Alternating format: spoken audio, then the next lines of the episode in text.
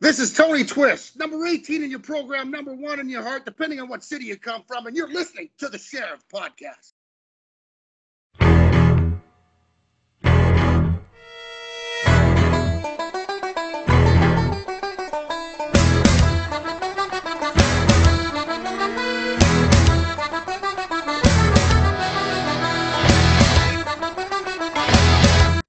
Welcome, everybody, to an exclusive episode of The Sheriff. Guys, today I actually have a gentleman that I look up to, but the man is actually younger than me.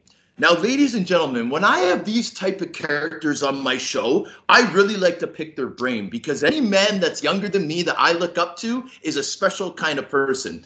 Ladies and gentlemen, my guest today has a bunch of accolades that he's accomplished. In the OHL, he was on the all-rookie team. He was the Leo Lalonde Memorial Trophy recipient. He was also an all-star. He was the recipient of the Wayne Gretzky Trophy Award as well. As a pro, ladies and gentlemen, this man was a five-time AHL all-star. He had the longest stick in Guelph Storm history. We're going to get into that as well. He's an OHL champ, OHL playoff MVP, first all-time in assists for the Guelph Storm. And ladies and gentlemen, he is second all-time in points. In my opinion, the best player to come out of that organization. Without further ado, Martin St. Pierre, how are you doing this evening? What's going on? I'm great. How are you doing, bud? I'm doing good, brother. As you can see, I'm a little bit excited. Yeah. I like to talk to the Ontario boys, man, especially us OHLers, right? I love it. Like I've said to some of my guests in the past, like, you know, having this type of platform, I really like to talk about my era of hockey, right? Because that's what I'm most knowledgeable about. So when I get a guest, brother, that's like my age or a year apart, like me and you, like it's a little bit exciting, right? Because we got some history, especially if we're from the same part of the country, which we are. Exactly. So, brother, I want to get right into it.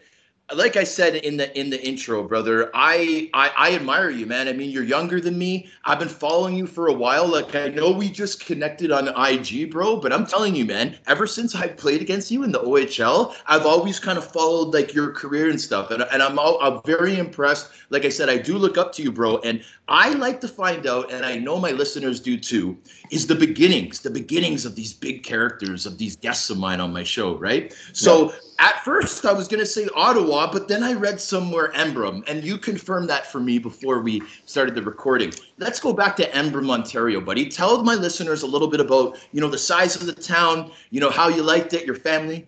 I'd love to hear it. So Embrun is, when I grew up, is maybe 8,000 people. French country town, 20 minutes east of Ottawa. I was actually born in Ottawa, and my dad was a police officer. My mom worked for Air Canada, but They wanted me to the eastern part of Ottawa is more French than English. So my parents wanted me to grow up in this hometown, small town, my mom's hometown, and learn French before English so that when I was a teenager, I could be bilingual. And then obviously, like you said, I went to Guelph when I was 17 to play for 4 years, and the high school there was English. So that's kind of how I became bilingual. But yeah, just small town, country town, milking cows in the summer with my uncles and just loving. I played a lot of hockey on the outdoor ponds there. That's basically all it was, right? So good times, though. Yeah, good times. It was a long time ago. It seems like a long time ago, but that's mostly because, you know, like guys that played long careers like you, brother, like we're talking before the show, like how long your career actually was. And like, you know, like we have buddies that are, you know, they're grade school buddies, high school buddies. Then we got like our hockey buddies that then, you know what I mean? We got all these different groups of guys, but for our hockey buddies, like that play pro, like a lot of them are like, you know, 4 or 5 years pro. This guy might've played 10 years, but dude, like, you played a very long time. So that's why it seems so long ago for you. Now, I'm not going to let you off that easy, buddy. I want to know about like the school there. Like, did you guys have like, okay, so did everyone from your elementary school go to a certain high school? Because I know in grade 9, you must have still been there, right? Yeah. So basically our high school, because it's such a small town, our high school was 400 students, grade 9, 10, 11, 12. Okay. So it was very, very small. So I did my grade 9 and 10 there. Our hockey team was really good because it was all like Ottawa, you know, small town country boys, all good athletes and could play any sports, a lot of jocks, right? So, and then I did my grade 9 and 10 there. And yes. Then I did my grade 11, grade 9, 10, 11 in Embrun, and then grade 12. And when I was there, we had to do grade 13, which was called OAC. That's right. So I did that in Guelph. Yeah. Yeah. So I went from a school, high school that went from, 9th, 10th, 11th, grade 12 for 400 students to, I think Guelph was like 2,300 students. It's definitely an eye opener. It was crazy. You wouldn't even see, you'd see, kids in your school that you haven't seen all year, and they're five lockers down. It's so big. It was definitely a culture change for sure. But I mean, good experience, right? You get a little bit of both small and big high schools. Yeah, no, for sure. Now, Marty, I wanted to ask you about a tournament that you went to that I also participated in. That was, it was before, going to the OHL, the Pee Wee International tournament in Quebec City. Now, I saw that you competed in that, and whenever I see that, I love to ask my guests, and there's a couple of different reasons why. Now, because a lot of, you guys are all big timers, man. You guys are stars, especially from where you were from, especially when we were kids. You know what I'm saying? Because exactly. Anyone that plays pro, Marty, you could attest to, you're the best where you come from. Yeah. Then you go to junior and you're playing with a bunch of guys that are the best where they came from. Then you go to the NHL and AHL and you're just with the best in the world. Yeah. Right? So that's always best, right? Exactly. Yeah, absolutely. Now, young Marty right here, you're 13 years old, that team from Hawkesbury, I believe. Yeah. Is that your first taste of that type of attention, those big crowds, that feel of stardom? Yeah. So we were, if I remember correctly, we were in the international division. So I think there's a division that was sponsored by an NHL team, and they took another team in our league that was actually in the actual city of Ottawa. So they were the Ottawa Senators representing. So we got stuck in the international division, and we played against the Russians. We got spanked by the Russians, but I wish I could go back and see the rosters of the kids that we played against. I guarantee you there had to be some NHL players. They were so good. And we were playing at the Colisée in Quebec. I mean, we had 15,000 fans. It was to be 13 years old. That was definitely overwhelming, but what a cool experience. We had, we're going back to our hotel, or we had kids asking for autographs. What is going on? Right. But you look back and, if I had kids at some point someday, I hope that they would experience that at a young age too, right? Even if you don't turn pro, it's so cool. Yeah, definitely a good memory way back then. Yeah, for sure. So now, because you were coming from the Ottawa area, did your parents come? And did they made the drive? Yeah, it's only a 4-hour drive from Ottawa. Yeah. So everybody, because it's internationally known. It's the biggest tournament, and it's been that big of a tournament since when I was 13, so mid 90s or something, so late 90s, so it's probably big before. So everybody from our hometown, everybody in our team was there, right? Yeah, so right on. So that was a cool experience for the parents too, right? Yeah, and that was exactly the reason why I was asking. So your dad, for example, did he get any attention because he was the father of this? He was our coach. So we had a couple guys that, my dad's a cop. So it was funny because the three coaches were all cops. So back in Ottawa, we would get, you go to the drive to the practice rink or wherever we practice our games. And you had three cop cars in the parking lot. So they're all our dads. But obviously we all drove separately there, but it was cool, right? Because it's a 4-hour drive. You get in the back of your caravan, you have the movies in the portable TV and all that stuff. Right. So, but it was good for the parents. But yeah, I mean, he ate it up too. I remember, I honestly, it's a long time ago, but I do remember bits and pieces, and because we exchanged with the Russians tags and pins and all that stuff. Yeah, so they ate it up just as well. I mean, for a parent that's there as a coach to be behind the bench and in front of 15,000 people, that's pretty cool too. Let alone they're never good. Either they don't want to go pro coaching in professional hockey, but that's awesome. I wish that to anybody that would wish to experience that, to absolutely do that, go for it. And Marty, thanks for sharing that. And what like I'm a year older than you, right? So like when I went to the tournament, the thing that I was impressed of the most and how I knew it was such a big deal was when, like, for some reason, I just remember us watching a lot of other games because, like, it was just cool to be in the Colisée, and we're 13 years old, and those French girls are all over the place, and, like, everything. That was just the place to be, like, you're with your buddies, the girls are there. You go around the concourse, you get some snacks, and then you all have, like, your team jackets, and, like, what's this team, you know? It matches the jerseys, the colors. It's just, it's so cool. It's such a cool experience. And you ask a lot of hockey guys that play pro, a lot of them played in that tournament. So that's why I said earlier, I kind of wish I'd go back and look at those rosters in my age, obviously your age too, and see how many from that tournament turned pro and made a good career out of themselves. Well, I think Kovalchuk played for the Russian team. Oh, really? Year. Yeah, I remember. So. Yeah, I don't know if it might have been, who knows.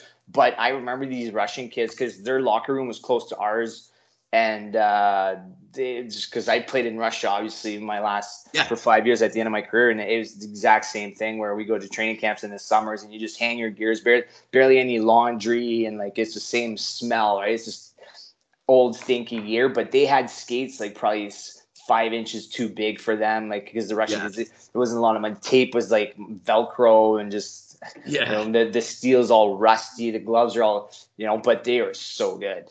They were so good, right? So but cool experience for them too to come from Russia, you know, and come to college and playing for 15,000 people. So that's such a cool tournament. Yeah, definitely good memories.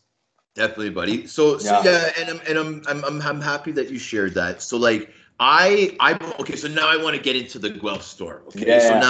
So now with Guelph, what was your like we're gonna get into the fact that you were undrafted for the NHL, right? And and how you defeated all the odds, buddy. Yeah, you know what I mean? That's really why you're on the show. Yeah. Because of stuff like that. You know what I'm saying?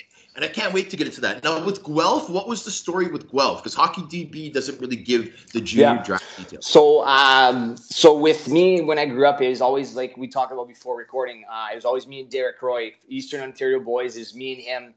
He was a little faster, but we were both. Yeah, he was just a little taller than me, but we were both similar type of players, right? So he got drafted to first round in the OHL to Kitchener. I had good marks in school, didn't really get any interest in the OHL. So it was like, you know, I'll go play tier 2 in Hawkesbury, junior A, and maybe try to go to school. Because a lot of kids from all the small towns around Embrun, some of them went to, like Miguel Lafleche went to Ohio State University, some like Clarkson, St. Lawrence. So I told the teams in the OHL that had some interest, like, no, I'm going to college. Right on. So I ended up having to win the Rookie of the Year of that league in 99. And somehow Wayne Smith was a guy from Ottawa who passed away, but his son was actually a scout for Boston when they won the cup. So he brought me there from Chicago. So that's how small the world is, the hockey world. But he saw me play. And back then they had the Bantam draft. So they picked me 16th round just as like, oh, maybe he'll come. The GM came to Ottawa. We played golf and somehow he just brainwashed me to come in to play in the OHL. So that was probably in June, late June. And then next thing you know, that August I signed and, you know, I played there for 4 years. So I had a good school package with Guelph, but all it took was 18 holes around a golf, and then I was drafted 16th round, but just very, very late. But I had a great camp, and then the rest is history. The rest is definitely history, and we'll get into that. But tell me this gentleman's name again. This Wayne Smith to come. Wayne. Oh, sorry. No, Wayne Smith is the guy that drafted me. He was a scout for them. Yeah. But okay, you got to give him a shout out too. So Wayne Smith Jr. So Wayne Smith was the father. Oh, you go ahead. Yeah. Wayne Smith was the father, who was from Ottawa, scout for Guelph, and his son Wayne Smith Jr. was when Boston won the cup in 2011. I played 2008, 2009 in Boston. and that was his son. But he knew that I played in Guelph, and his dad brought me there, so I ended up going from Chicago to Boston. But those the Wayne Smith family, the Smith family, definitely helped me out through the junior days and in through some trades. But the gentleman that brought me, that came down, was Alan Miller. He was our GM. Alan Miller. I think he's with Hockey Canada, with like under 17 or 18, something like that. But I saw him on TV a couple years ago, and that was it. But I think he's part of the Hockey Canada, I would say the under 17 program, whatever. But it was Alan Miller. Took his Durango. I remember that it was yesterday. We went for a round of golf, and I don't know what he said, but finished the round of golf, and I was ready to sign for Guelph. So it worked out for him, and it worked out for me. So kind of expect the unexpected. Yeah, I think he had a blue Durango. I remember that's how vivid. They were awesome. But that's how vividly I remember just bits and pieces of, you know, little important parts of, you know, because it's pretty intimidating. The OHL GM drives from Guelph to Ottawa to convince me, and I was a 16th rounder, right? So definitely pumped my tires, and I went to Guelph and had a sick camp. And next thing you know, I was moving in with Charlie Stevens, who's my roommate my first year, and you know, off we go. 4 years later, blink of an eye, it went fast, man. I love that you just mentioned Charlie Stevens. I had the opportunity to play with Charlie in London for a little bit, right? Yeah. And I believe he's at 80? He is. He's got to be. He's 81. 80 or 81. I was 17. He was 9. I think he's an 81. Okay, cool. Yeah. And the reason why I'm asking that is because I want to know exactly like how many years you guys were apart. Yeah. Because where I never really met him at this point, but where I first got to know about Charlie was when he got drafted first overall to the St. Michael's Majors. Because I was a student there, bro. And that was when I was in grade 10 before I was in the OHL. Okay. Yeah, because I'm a Toronto boy, right? So I'm going to the school, get accepted to this all-boys school. I'm all rattled and shit. I'm 15 years old at an all-boys school. But the cool thing was that it was the first year that they had an OHL team. Oh, nice. Okay. Yeah. And so the majors were there. And, you know, Feuda's the coach. And, you know, this guy, Charlie Stevens, he gets an Esquire commercial. Yeah. Because that was his billets. I think. Do you remember that? Yeah, Charlie Stevens Esquire. Yeah, because those commercials were on TV all the time.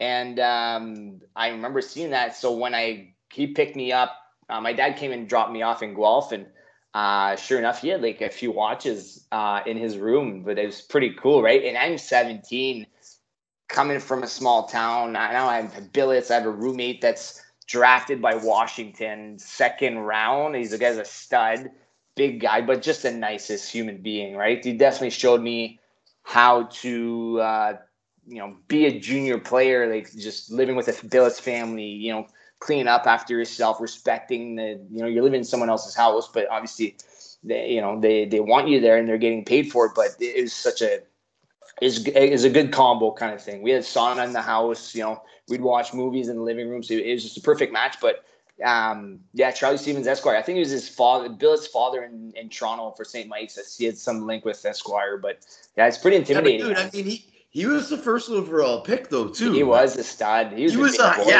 a highly touted player. Like Charlie made okay for himself. Like not everybody can be a star in the NHL, right? No, exactly. A lot of guys can make a decent living and stuff and turn out great. And Charlie turned out great. Exactly. But he was a child star.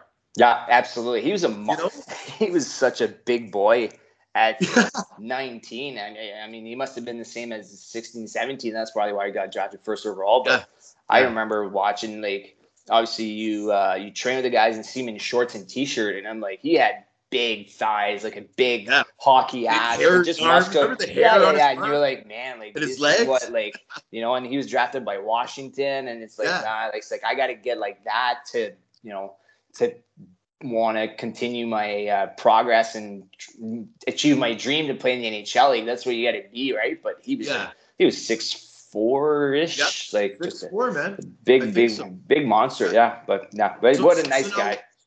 Yeah, exactly. That's what I wanted to say. So now the thing is about Charlie is even though the guy's a child star, he's in junior, he's still like, you know, still highly touted. Like I remember like, I think he was like kind of like a 4th round pick or something. It was like, it was like midway, but he was still because of his size. And at that time, size mattered. Now it's just the guy with the quickest feet. Back then it was, oh, well, you know, you can't teach size. Yeah. We'll talk about that a lot. You must have heard that BS a lot. You know what I mean? Especially my first camp, we had like Morgan McCormick, Charlie Stevens. Was Forbes there? Forbes, yeah. He just finished. Okay, he just finished. But yeah, Ian, she was what, 6'5"? Just like, they're all drafted. Morgan was drafted to Florida. And it's like. Yeah, what about Aaron Law? Lauber was there. Yeah, Lauber got traded from London to us. He was at school with me, so it might have been my 2001 or 2002. Yeah, but yeah, Lauber. There's another guy. He's 6'5". Yeah, a nice, just a big teddy bear. Like, yeah, I miss Lauber.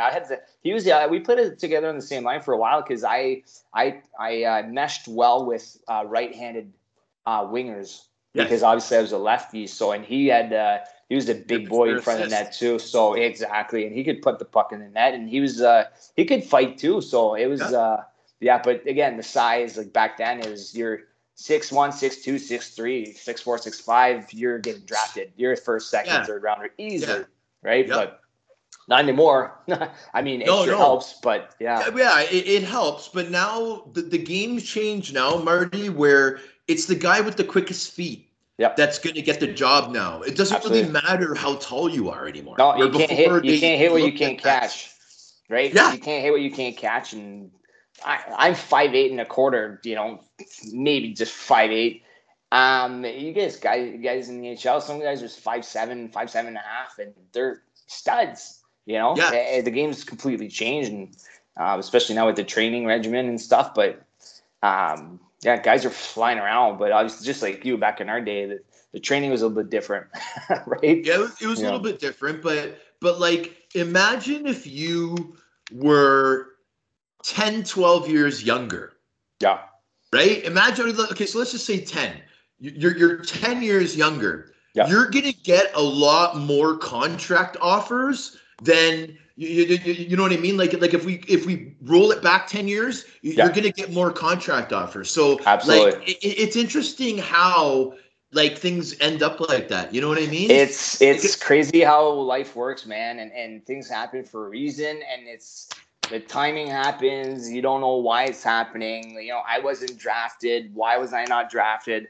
You know, at 2004, we won the OHL. I was the captain. I had 110 points behind. I was behind Corey Perry. My rookie year is behind Rick. I finished ahead of Rick Nash. You know, these guys are NHL All-Stars. Yes. Playoff MVP, which that Wayne Gretzky Trophy. We won the OHL. I'm the captain, and boom, the lockout happens, right? Oh, so they were signing players. Oh. So I'm on the biggest high as you can be as a junior player. Overage Player of the Year in the OHL. Playoff MVP, captain, OHL championship, boom, lockout happens. There's nothing going on, and I'm a short player. They're not taking a chance on me. So, being undrafted, the AHL and the Coast were the two best leagues in the world, man. Exactly. Right? So what happened with me is I had, when that GM Alan Miller came down, I was still big stuck on school. So my dad was big on school. My parents were big on school. And we put a big school package because in Canada, you couldn't call it a scholarship, right? So I had 5 years anywhere in Canada for paid for university, tuition, board, and all that stuff.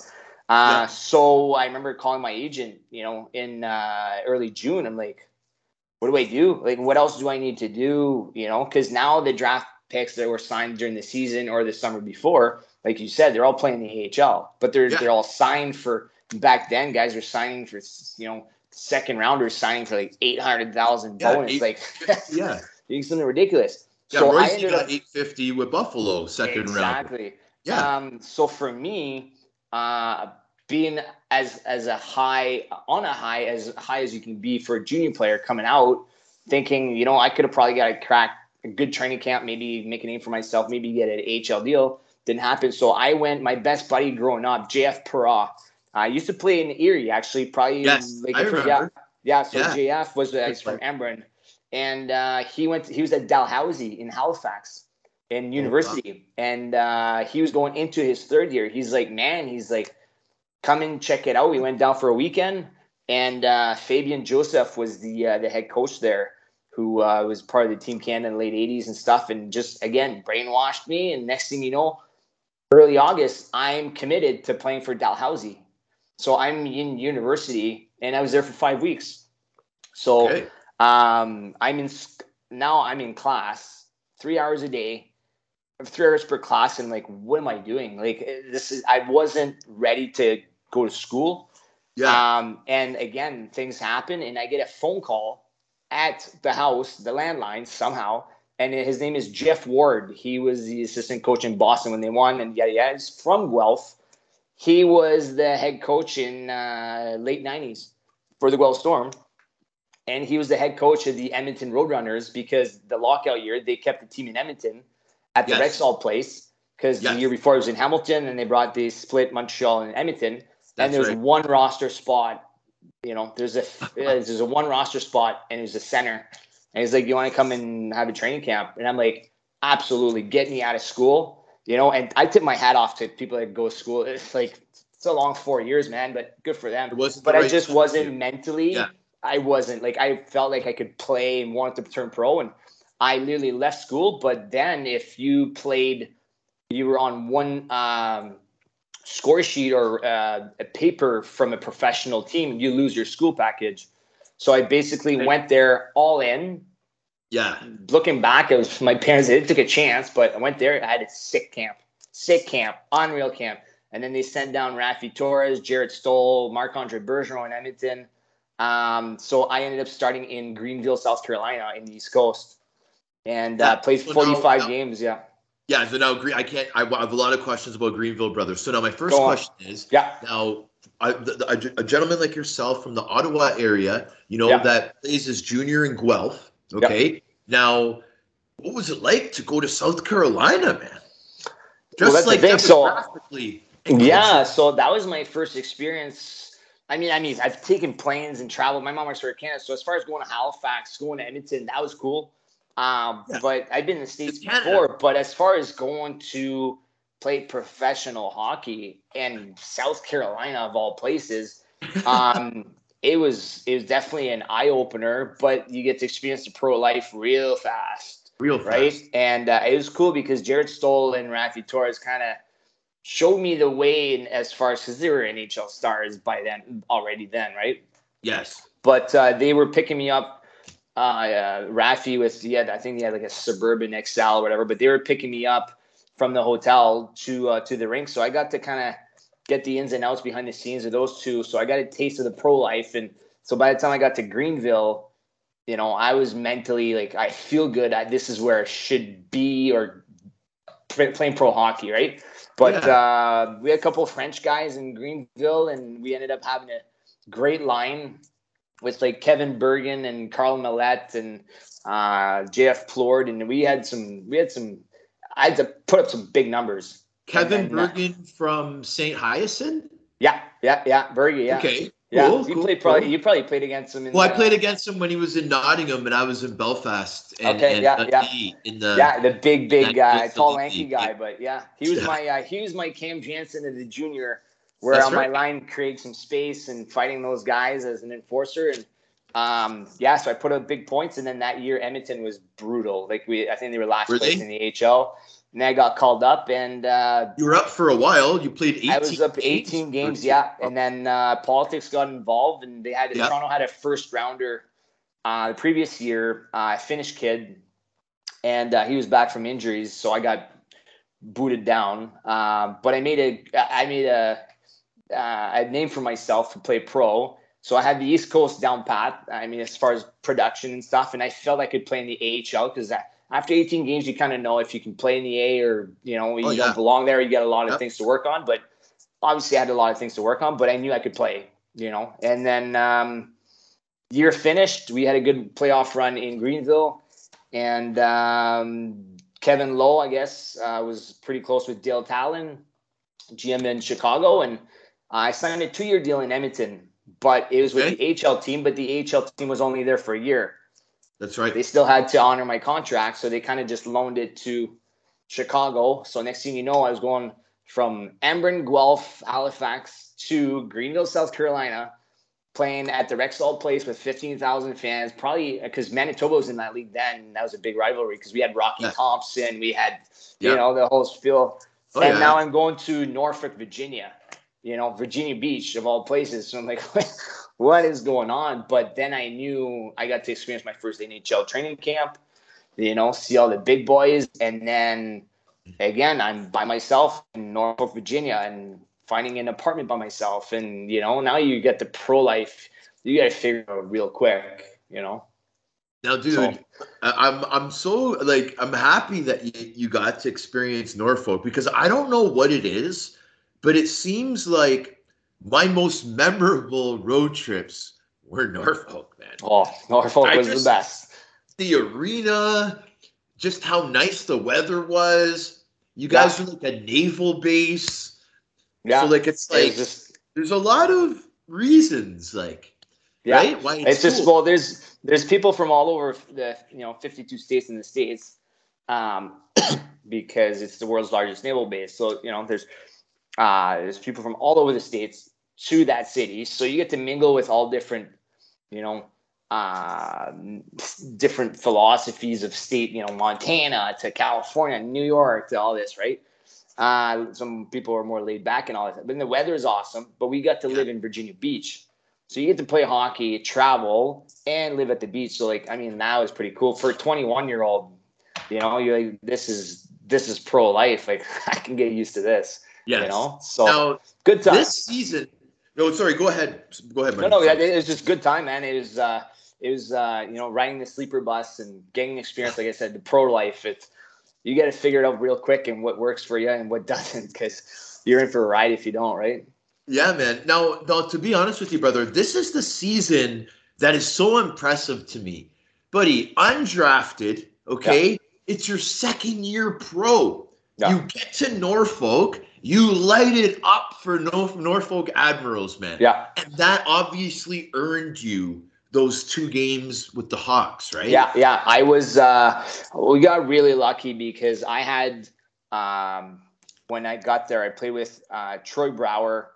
I mean, the second year and all that stuff, like Peranto, Baczynski. But that first year, again, it was just like perfect chemistry with my line mates. You know, Sean Thorne was one of my wingers, but Thorne can play hockey too. I mean, he had some good mitts and stuff. Guy. And he again, it was like a Cam Jansen to Kevin Bergen to Sean Thorne. And I played with Thorne up in Chicago and Norfolk, you know, all over the place, even in Boston.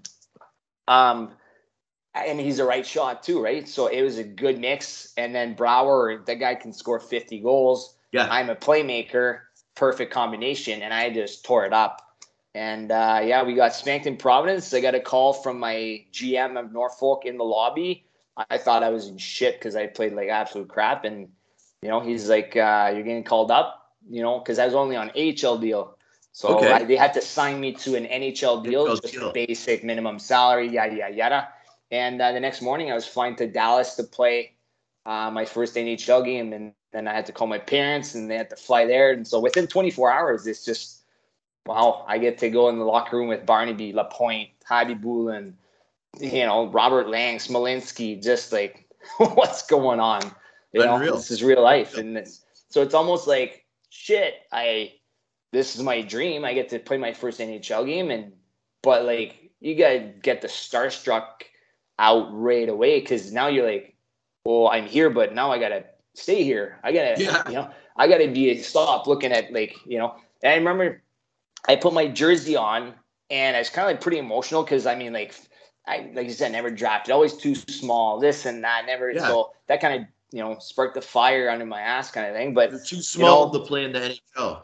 Exactly. And then you're not fast enough, this and that. And then Matthew Barnaby, and he lives in Ottawa now, and I see him here and there, and I always tell him, man, I'm like, you know, he came right up to me after I put my Blackhawks jersey on.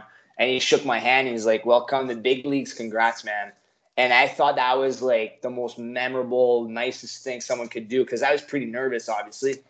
And it stuck with me, and I see him, you know, have a couple of beers, and I tell him every time. I'm like, that was, you know, the epitome of how a pro can treat older guy to younger guy. And then, you know, then you get on the ice, and first face-off was against Mike Modano, and you know, I think my stick rolled in my hands. I was like, wow, this is this is another level, right? But super cool, man. Is good experience, good memories for sure.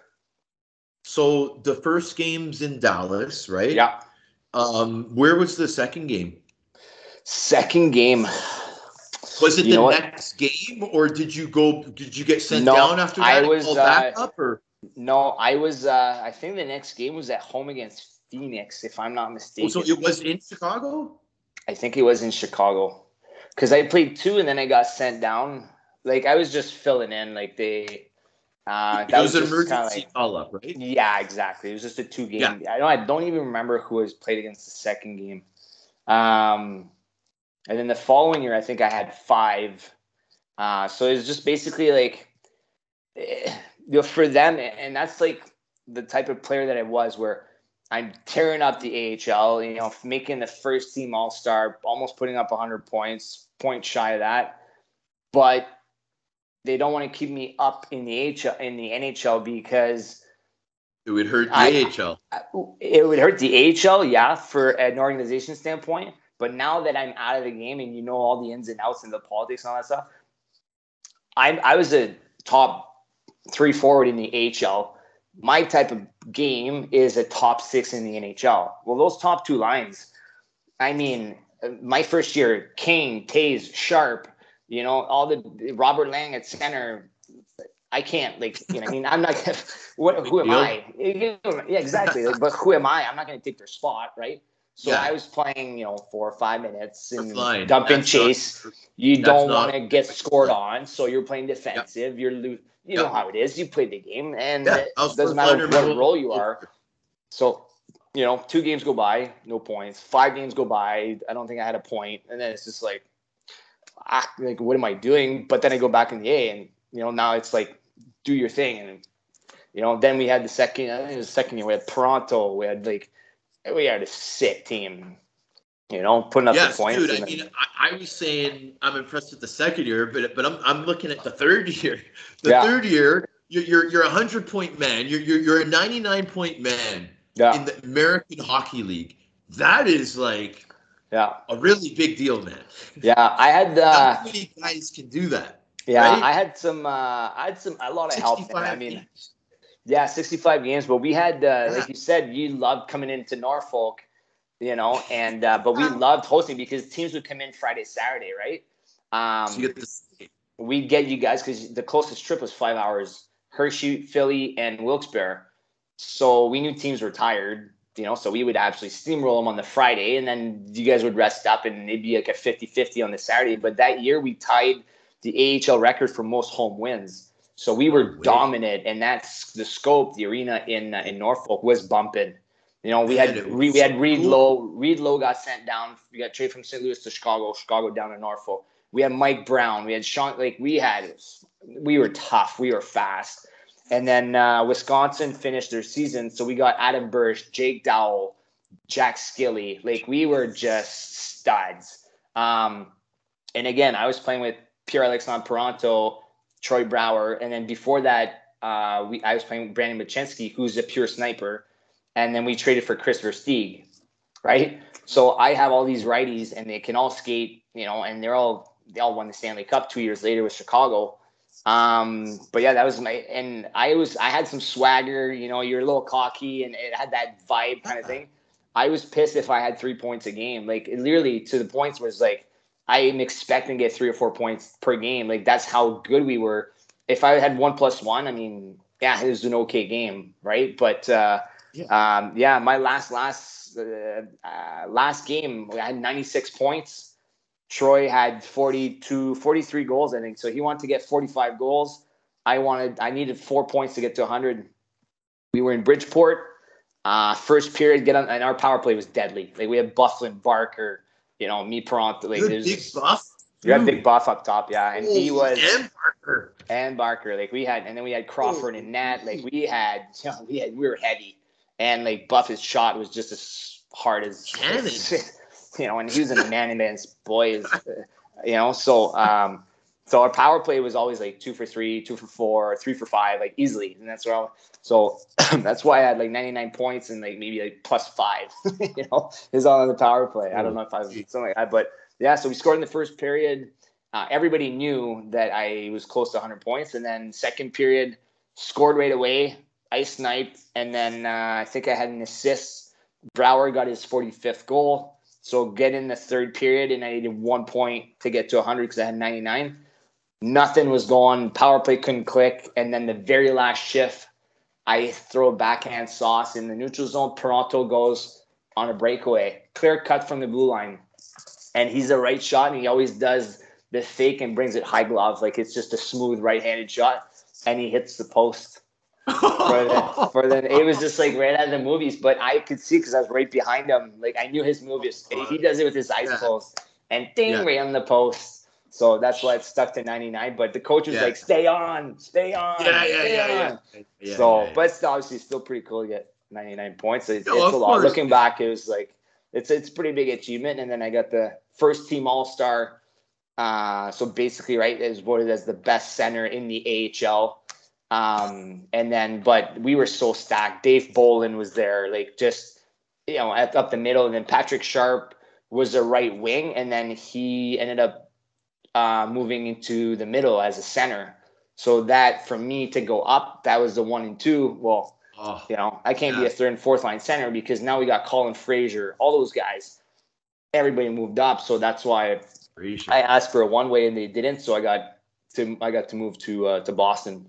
Following year or so. Things happen for a reason, man. Yeah, no, for sure. And dude, I appreciate these name drops and these little stories. And the reason why I can appreciate it so much is because when I was done with Buffalo, it was the Blackhawks that was my NHL invite from not getting re-signed after my 4 years with the Sabres, right? Yeah. So I get to go to Hawks camp. I got to meet all these guys you're talking about, but then 2 years later, I signed in Rockford. So then I got to play with them a couple of years later. So, so these names. So now let's get into some of these guys. Now, remember how highly touted Skilly was? Yeah, first rounder, right? Man. First rounder. You know, 12th again, because he had the size as well. And he was a fast guy. Yeah, he had a good shot. College, you know, Jake Dowell? Jake Dowell, right? Man. Like, those are all such nice guys, man. And even, like, you know, Adam Bursch, just these guys were point per game basically at Wisco. You know, they won the Nationals and all that stuff. And same thing with Colin Fraser, man. Like, he was a stud in junior. And then just to show you how they had to change their games to adapt as, like, you know, Burr ended up being, like, a third-line checker PK guy, but he won the Stanley Cup. Colin Fraser was a fourth line center, steady, good face off PK guy, eats pucks, you know. Yeah. And those guys like Bickle too. Remember Bickle? Bickle too. Like, oh man, like just. But he was when they won the cup, he was on fire. Like, just good for him, man. And he had it in him. It's just like whoever can bring it out of you and at the right time, at the right place, with, you know what I mean, and. Kind of like with us, with Buff, he was a defenseman in junior, came up as a defenseman. They tried to make him lose some weight, and he just wasn't the same Buff. Nope. So they said, you know what, do your Buff thing, and he was heavy, and then you could tell in his shot, he probably lost like 2-3 pounds. And you could tell he wasn't the same guy. His shot was different, just so crazy. And then so he gets called up. As a D, they put him up forward, and then in playoffs, he had like 18 goals in 30 games as a forward. Yeah. As a forward, wins the Stanley Cup, and then re-signs and goes back on D. Like, what's going on? That's so bizarre, eh? And he's an absolute monster, but the biggest teddy bear, such a nice person, and you know they deserve all the accolades that they got. But yeah, so for me, I had 3 years, two in Norfolk, one in Rockford, because they moved affiliates from Norfolk to Rockford, and then Norfolk went with Tampa. So then 2 years later, all those guys that I had 2 years with, they all, Jarlmison and all those guys, they won Stanley Cup in 2010. And yeah. Then obviously that year, 08-09, I went to Boston. And then those guys, so that year was like Tuukka Rask, Johnny Boychuk, McQuaid, Brad Marchand, those guys. So that was my year as an older guy in Providence. But then 2 years later, those four guys won the Stanley Cup with Boston in 2011. So I missed the cup with two organizations by 2 years, 2 years. Not saying I would have won the cup, but it was so cool to. And I love name dropping in that sense where it's like, that's how close I was. But those are the guys that impacted me in such a different way. Every angle you can think of, and whether they're type of players, enforcers or grinders or, skilled players. But then I got to see them on TV and hoist the cup with two different organizations. Like, how cool is that, right? So that's as close as I got. Yeah, but because you're a good guy, though, Marty, you seeing your buddies host a cup, like, you get a good feeling inside. Absolutely. Some guys are haters, man. Yeah, some guys feel bad when they see ex-teammates go do well. It makes it that much better, too, when I was there with them day in, day out, riding the bus in the A, and the grind that it took for them to get to the NHL. And then once they're in the NHL, to have the success that they had, right? Yeah. That's two battles in itself. So, of course, I was really proud. And I still keep in touch with some of the guys. And it's like, man, like, you're a Stanley Cup winner, man. Like, you're champion. No, man. That's awesome. And the thing is, dude, is that 2010 team, I believe that was the first cup of, like, their, like, their, what do they call those teams? Dynasty teams. Dynasties, like, yeah. They won 3 in 6 years, man. Yeah, crazy. Right? Crazy, yeah. So, And then there's the other one, too, where the lockout was 12-13. So I signed back. I was in Europe for that 2011. And then Springfield, and I signed in Rockford. And that was the lockout. So you had, again, with the name dropping, you had Bolig, Saad, Letty, Andrew Shaw, Jimmy Hayes, that were sent down to Rockford, but they knew that once the lockout was done, they were going to go back up. But by then, I was an older guy, so we were all staying at the Marriott extended stay in Rockford. So basically a half hotel. You'd have like continental breakfast. You had a meal, twice a week. Yep. So I got to hang out with those guys every single day. And then what do you know? At the end of the season, they win the Stanley Cup. So it's just like, what? That is awesome, right? It's just like, so proud of those guys, man. They deserve it. It's so cool. Yeah, no, 100%, dude. So, bro, listen, man. I need to ask you about 07-08, though. Yeah. Like, this is a year that I don't think – I think you're the only person to do this route. So we're talking about the season where it's Russia, Rockford, Chicago. Yeah. In one season. Yeah. Tell me about this season, bro. So what happened was that's the year – so the previous season, that's when I had the first team All-Star. I had 99 points, and my agent asked Chicago to just have a one-way, right, because – I was the best. I was voted exactly. So I get voted by the AHL as the best center in the AHL, which I should be able to get a one way. But you had Bolin coming. You had Bolin going up. You had Burrish, that was a center by then. So they were stacked, and they're all draft picks and high draft, first, second, third round, whatever. So there's no room. So I was like, you know what, screw this. And I got a call in the summer. I want to say it's like mid-June from this agent in Russia. That said, hey, and he threw a shitload of money at me, and he's like, you want to come to Russia? And I, to be exposed at 24 to that amount of money, I was just like, done, I'm going. So my agent's like, yep, should absolutely go. So I go there July, August, September. We played 13 exhibition games. We had 2 days for 6 weeks. It was exhibition. We had for like 7 weeks. It was like hell. It was hell. So for me to go there, it was strictly for the money, which was the worst thing because mentally I knew I could play in the AHL, and why am I not getting called up and all that whole hockey player feel. Competitiveness in you. Competitiveness. And then you see the season starts and you're like, how is this guy getting called up? Why can I, kind of it just snowballs. And then I just blew up. I can't do this in Russia. Screw it. But I had a good relationship with the management from from Norfolk. They moved to Rockford. So I called Al McIsaac from Russia and I said, hey, I'm done with Russia. I'm coming back. And my rights belong to the Blackhawks. And I think it was a span within 3 days. Flew home, dropped my bags, and met the team. It was in San Antonio.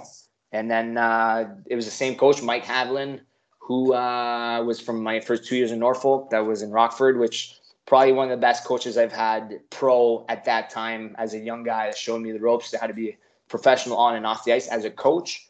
And so I ended up going to Rockford, and then I got a crack to in Chicago. So that was a lot of hotels and all year. So I basically flew around the world, but again, it's a life experience, and it was probably a good thing for me just to get a sense of maybe if I was stuck there and go late 20s, maybe I wouldn't have worked out in Russia, right? But then the next thing you know, 7-8 years later, I had played 5 years in Russia. So, crazy times. And I can't wait to get to that. Yeah. Al McIsaac, are you an Al McIsaac supporter? Yeah. I mean, yeah. Yep. I love so am Al. I. Yeah. So am Al, I love Al. I have a similar experience to you with Al McIsaac because remember I told you, man, I went to their camp 2 years before I played in Rockford. Right. Never burn your bridges. Never. Men like Al McIsaac, they'll give you opportunities if they know, if he knows about you in his mind and something comes up.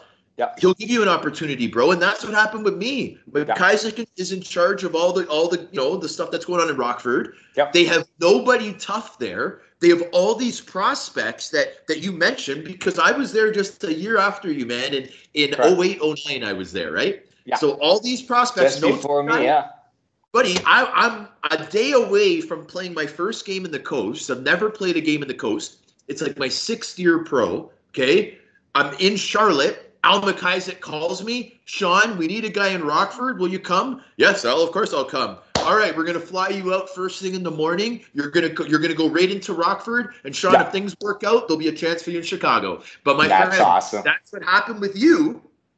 And you actually got to Chicago. Yeah, no, exactly. So Al, the way that happened was I'm forever grateful for Al and Mike Havlin, obviously, because they were he was really straight up with me, but he knew that I had some talent. And like I said, we had the right mix with my wingers and power play and all that stuff. And they gave me my chance and I took it and ran with it. And then, so I had Al for 3 years, 2 Norfolk, 1 Rockford. And then I came back to Rockford in 2012, that lockout. And I actually talked to Al, I think, a few weeks ago, just they believed in me. And sure enough, I did some screw ups and stuff, but they had my back. And, if you're a good person, like you said, and you don't burn bridges, now that I'm out of hockey, you look back and you're like, it's such a small world.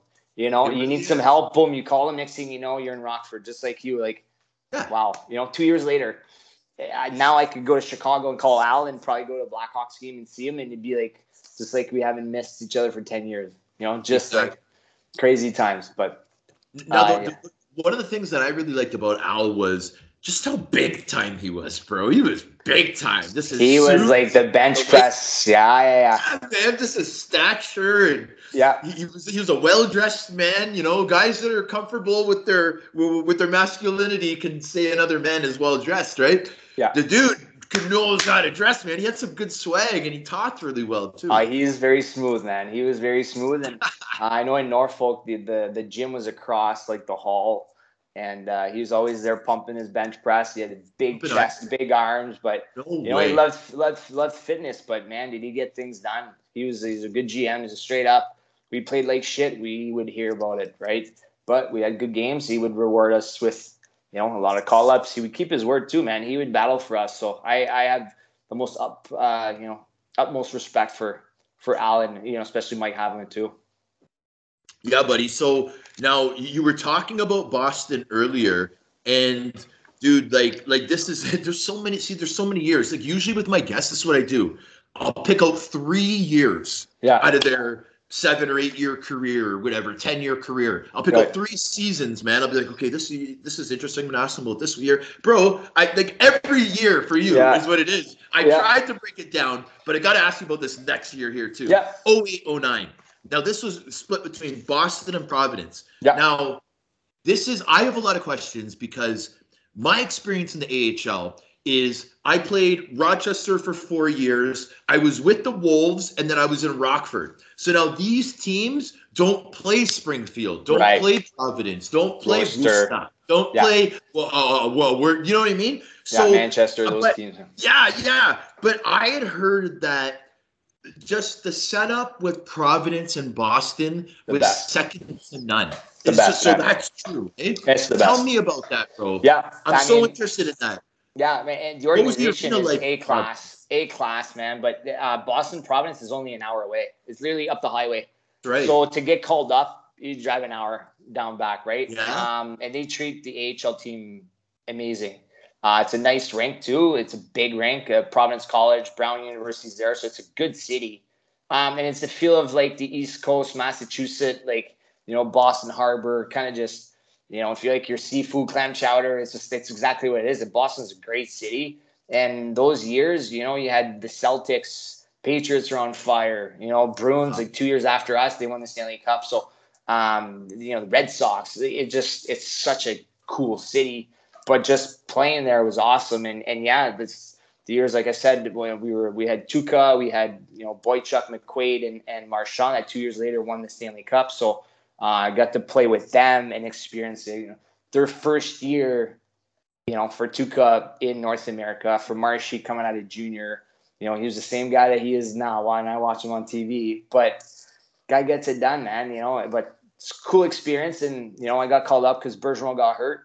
He was having these concussions and stuff. And I was actually at the game in Boston, and he got hit from behind against Philly. And he was the center, and I was playing really well.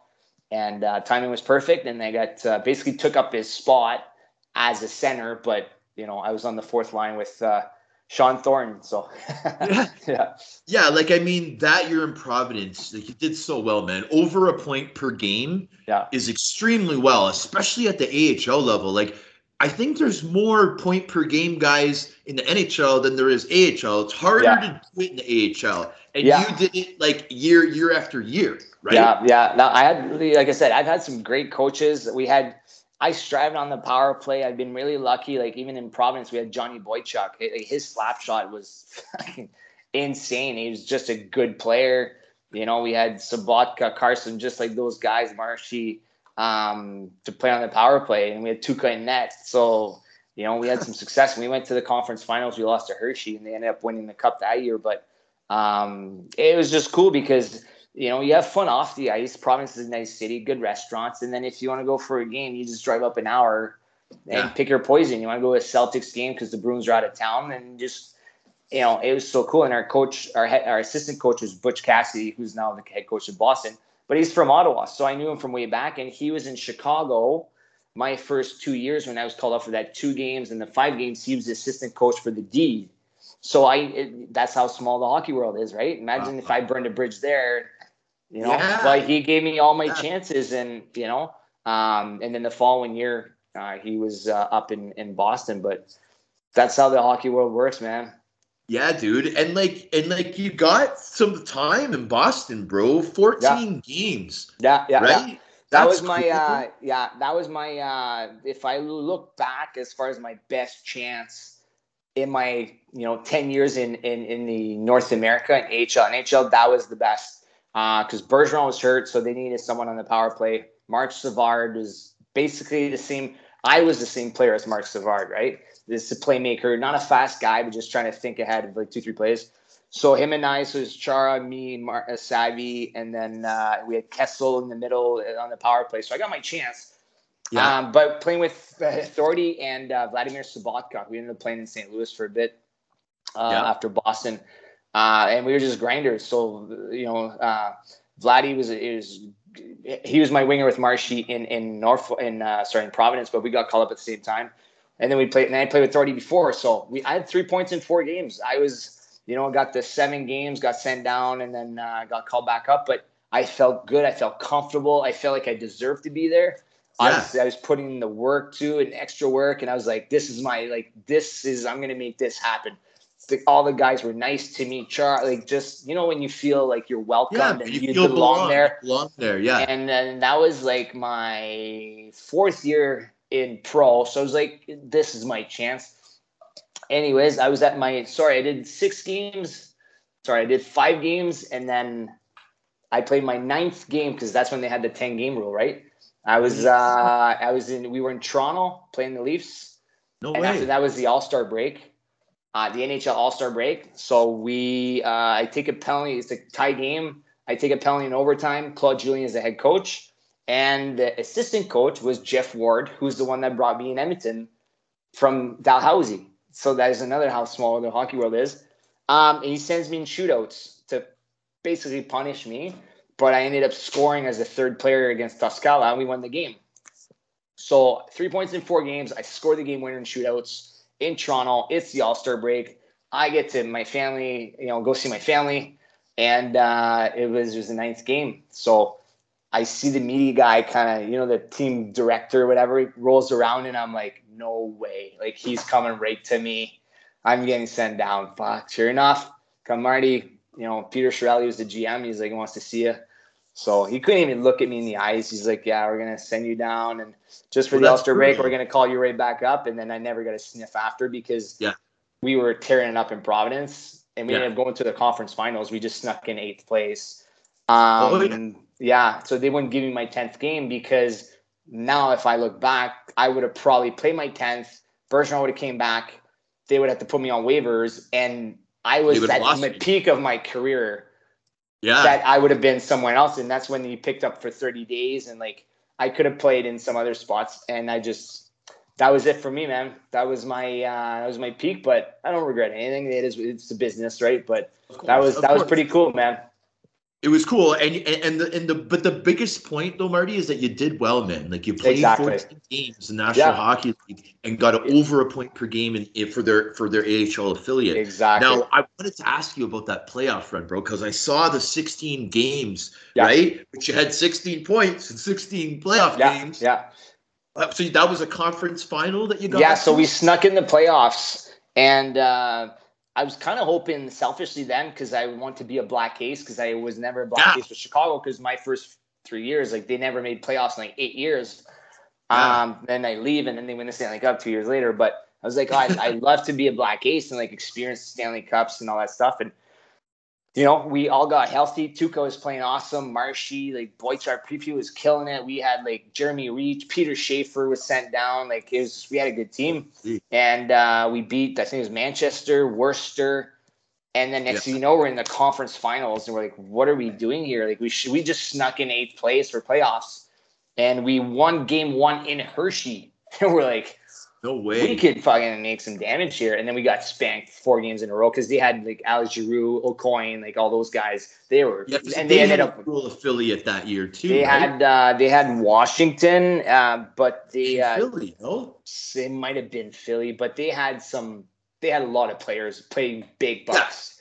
They had a basically an NHL team. So the AHL veterans on that team were big names. Kind of like what the Wolves did. They were paying big AHL salaries, and they were studs. So but we had great playoffs. When it clicks, everything was going good. Like man, 16 and 16, we're upsetting teams. We're like, man, we could do some damage. But after that, where did I go? I went to Ottawa. But yeah, it was just a cool experience, and you kind of look back and you're like.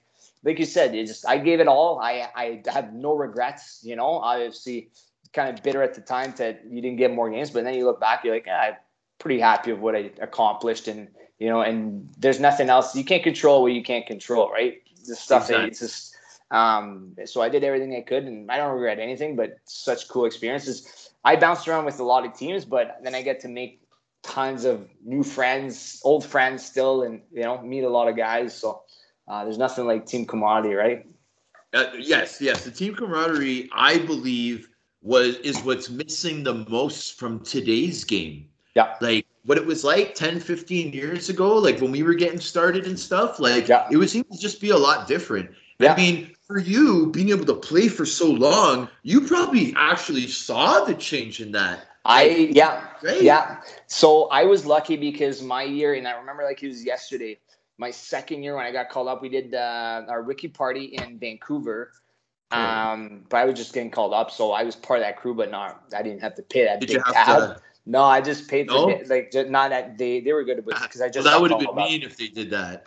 Really mean, yeah. But no, it was we were in a losing streak and we were in San Jose and it was Robert Lang, Brian Smolinski, Marty Lapointe, me and my roommate that was in Norfolk with me, James Wisniewski. And we got off the the whiz kid, and we just got off the plane, checked in the hotel, and Marty Lapointe's like, Marty, drop your bags and come and meet me here, kind of just behind the hotel's an Irish bar. And I remember we all were drinking Guinness beers, and it was maybe for dinner. After dinner, it was like 7:30, and you know Marty won the Stanley Cup with Detroit. Robert Lang won back-to-back with Pittsburgh in the 90s, with Lemieux, Jagr, Ron Francis, all the spiel. Kevin Stevens. And he was even saying, he's like, man, the game's changed. So I'm a young guy. These guys are the old school guys, 90s guys. And they're like, man, like it doesn't have to be drinking beers, getting crushed till 3 o'clock in the morning.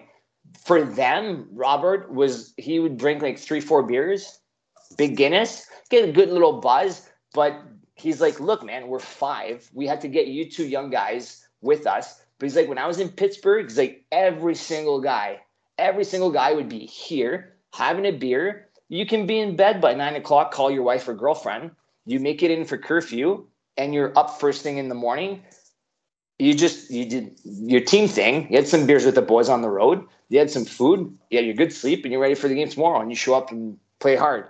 He's like, nowadays, you know, so I got to experience that. Yeah. And then obviously my era, our era, we just got the tail end of that. And now it's not even close to that, right? Like now as an older player after 17 years, so play for the last 4 or 5 years, I was that older guy trying to bring the younger guys to be like, you don't need to go out till 2 o'clock, 3 o'clock in the morning. We can be home by 10 o'clock, have a good, you know, good meal, a few beers, share some stories, especially in Europe. You get guys from all over the world. Yeah. But now guys are just like, they're so, and there's nothing wrong with that, to each its own, but I don't know. Like you said, the culture has changed. You know, the cell phone era. Everything, like, man. You know what I mean? Like, there's a lot that's into it. But, I mean, what I think is coolest about the era that we're talking about, Marty, is like, let's say, like it would usually be like the captain.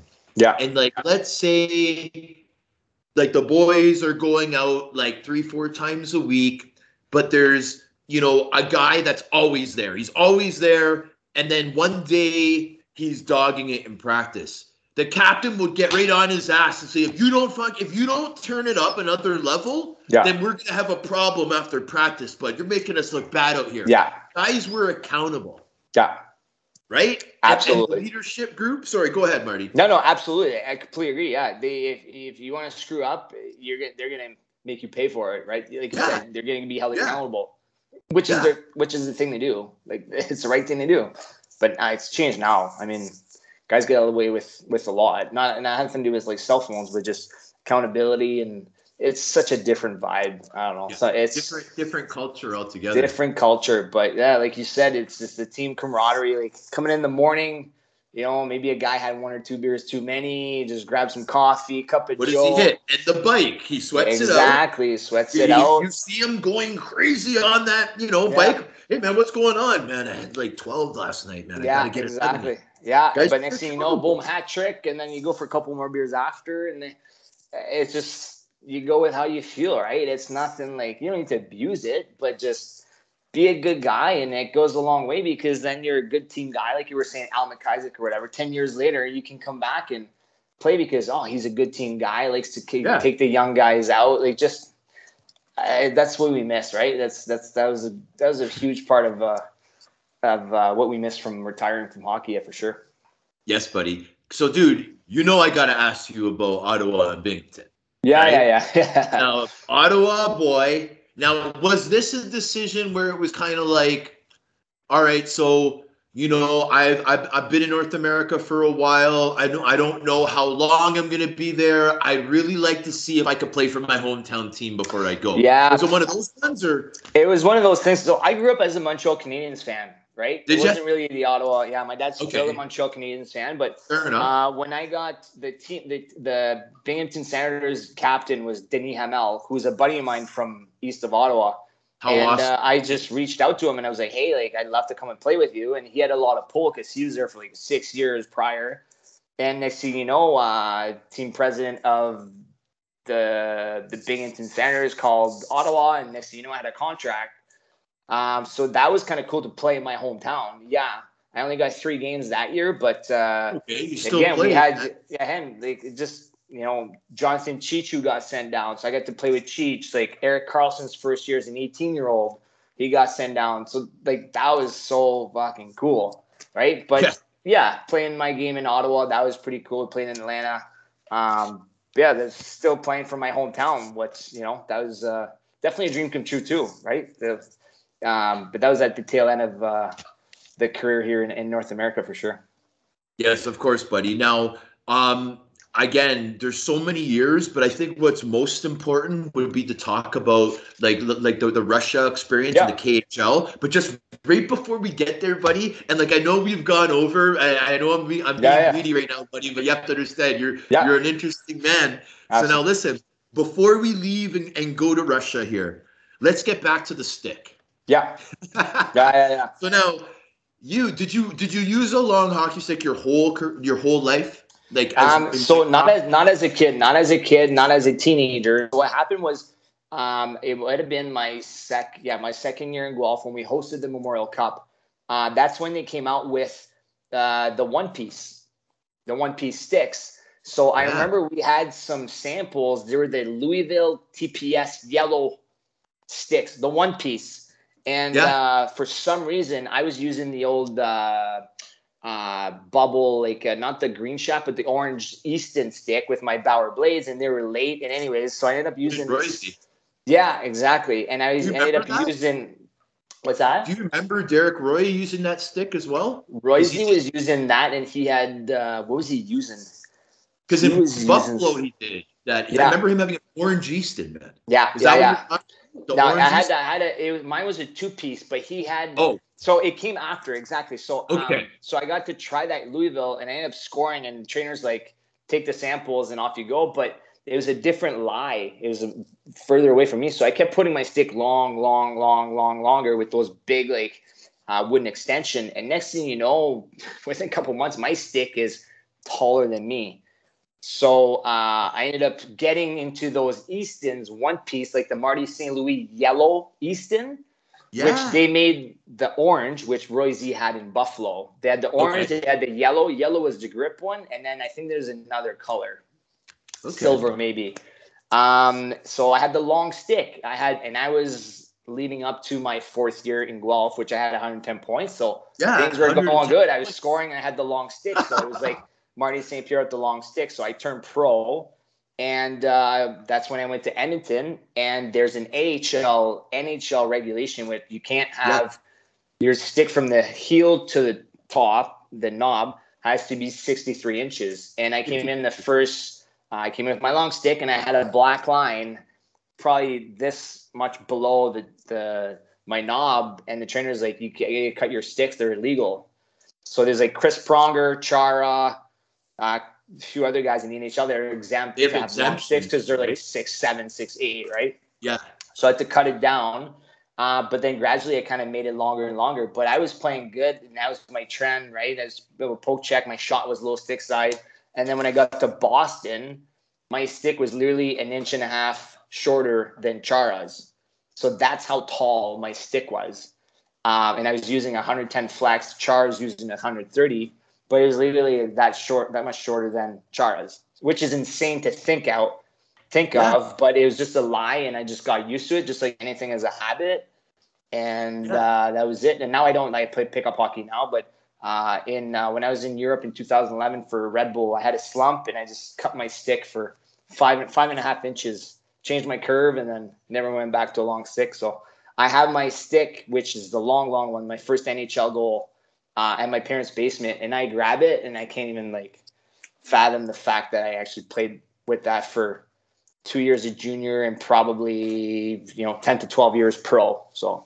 Okay, crazy. So now because you just mentioned it, let's go right to this first NHL goal. So this would have been in 06-07, Chicago Blackhawks. You know what I mean? You had 14 games. Which game was it, bro? It was the one in Pittsburgh, and we weren't. We weren't even in Pittsburgh. Yeah, we weren't playing well, and I was on the back in the back of the plane having some wine with our goalie Patrick Lalime, another French guy, and he's like. He's like, I think I have a good feeling about you. I think you're going to score in Pittsburgh. And I was like, well, I mean, that'd be nice. That'd be nice and be my first NHL goal. Sure enough, I'm on the power play, and Havlat, he was at the point, gives it to Wiz. Wiz shoots it. Pronto tips it in front of the net, and I'm back door and I had complete open net.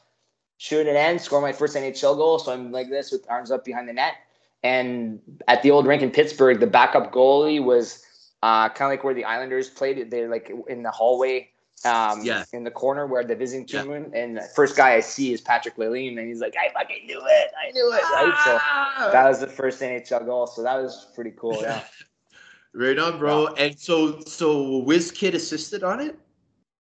Yeah, Wiz did. Yeah, Wiz? Absolutely. The Wiz. Yeah. When he got set down on a conditioning stint, the year I played in Rockford, he was in Chicago, but he rehabbed from an injury. I think it was his shoulder. Knee. It was his knee? Shoulder his knee.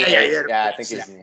Yeah, so his conditioning stint was about a week. But that whole week, bro, because I was in the hotel. Because I was on a PTO, and then they signed me. Yeah. So me and Wiz were in the hotel, man, and we drove every day, man. It's cool. Yeah. Wiz is a cool dude, man. Yeah, he was my roommate my first year in Norfolk. Yeah, we lived together at the beach. No way. Come on. So, man, you didn't mention that.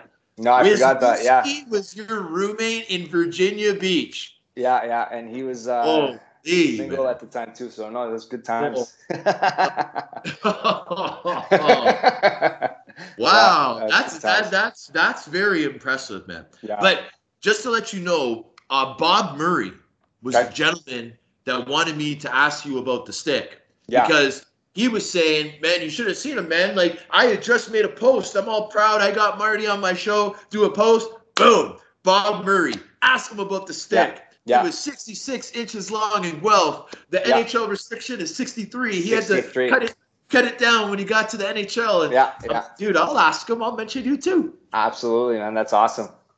Yeah, buddy. Yeah. So, all right. So now we go. Okay. So now, first off, tell me which one of your parents is from Kazakhstan? Is that the case? How did you get your citizenship? So what happens is, the teams in Minsk and Belarus does that, and Kazakhstan. So they have teams in the KHL, but if you go there and play for 2 years, they can get you your passport for that country. So I played 2 years, and then I was they can do that. And so I got to play for the the second group world championship for Kazakhstan, because I never played for Team Canada in my younger days, so that was kind of cool to play for a national team. But that's how I got my passport. After 2 years playing there, they give you your passport, and then you get to play for the national team because they see that you're invested in the team, and then you can represent the country. So that's how I got my Kazakh passport. Yeah, it's pretty cool. How cool is it to have your Kazakhstan passport? Yeah, I never seen it, to be honest with you, because obviously I have my Canadian passport. But if you go on Elite Prospect, I have that little baby. Yeah, I know, I know. And so 2017 and 2019, a couple of years ago, man, you're competing in the World Championships, bro. That is. So we, 2019, we hosted it in Kazakhstan, which was the second group. Really? And then it was us in Austria, I think. Whoever won that, the top two teams, would go into the big group. And then I ended up I got classified as being too old, so they took the younger guys. But and then COVID happened, so the World Championship just never happened. So, but yeah, we got Kazakhstan to the actual big group. So I don't know what's going to happen with World Championship, but Kazakhstan should be in the big group. I don't know if they play against Canada or in the States, which group, but they're there. So that's what we did in 2019. Yeah, dude. And I mean, Kazakhstan, I mean, they have a hockey history, man. Like, I remember being a little kid and this big centerman from Kazakhstan. Nick Antropov. I'm a Toronto Maple Leaf fan growing up from Scarborough, right? Yeah. Yeah. It was Nikolai Antropov. That's how you pronounce it? Yeah, bro. Nikolai Antropov. The next coming of Matt Sundin. That's what he was to a Toronto fan. Exactly. Where is he from? Kazakhstan. Kazakhstan, yeah. Ever since then. Yeah, yeah. He was retired when I got there, but he was a big legend there. He's all over the rink. Yeah, but he's Mr. Kazakhstan. Yeah. Yeah, because he was a Toronto Maple Leaf, I believe, when he was like 19 or 18. Yeah. He was a stud. Yeah, he's a stud. Yeah, big time. No, but that was fun times in Europe for sure. Yeah, your stick's probably longer than his. Oh, for sure. For sure. Probably his tall, but he's probably what, 6'3", 6'4"? He was 6'4" at least. Was he? Yeah, at least. Yeah, dude. But dude. I mean, I like Marty. I apologize for the length, but I'm telling you, man, there's not too many guys that were successful for as long as you were, right?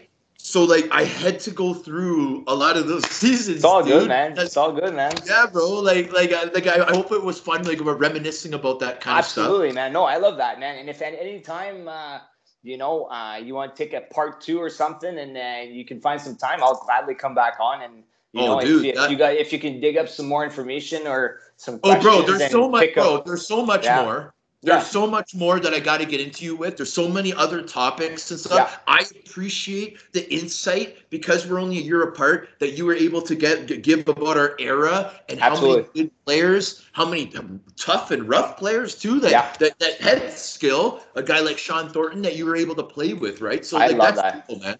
Yeah, absolutely. And like I said, man, if you want to do a part two and do the whole European, man, I got some good stories for that. Man. We can go on for another hour. Folks, you heard this, the legend here. You heard him say it, man. You heard him come back on for sure. Absolutely. Okay, man. That'd be an honor. And I appreciate it, buddy. And I know the listeners appreciate these stories too, because you played in so many good leagues, man. So it's cool to hear the insight and stuff. Yeah, no, like I said, next time I'll come back on and I'll give you guys a bitter more detailed about Europe and the different countries and different leagues, and give you some stories so you can do the new part two, and I'm sure you'll appreciate it. And then you played in the UK, right, too? So it's kind of we can share on that too. Sheffield, see? Exactly. Yeah, bro. I'll gladly come back on, man. I appreciate that. I know the listeners are going to be excited for that as well. So thank you very much, dude. And I want to thank the listeners for tuning in to another episode of The Sheriff, featuring special guest Marty St. Pierre, one of my favorites ever, man. Thank you so much for coming on, bro. Awesome, man. Thank you, bud. All right, buddy. Awesome. We're going to sign up here, guys. Woo!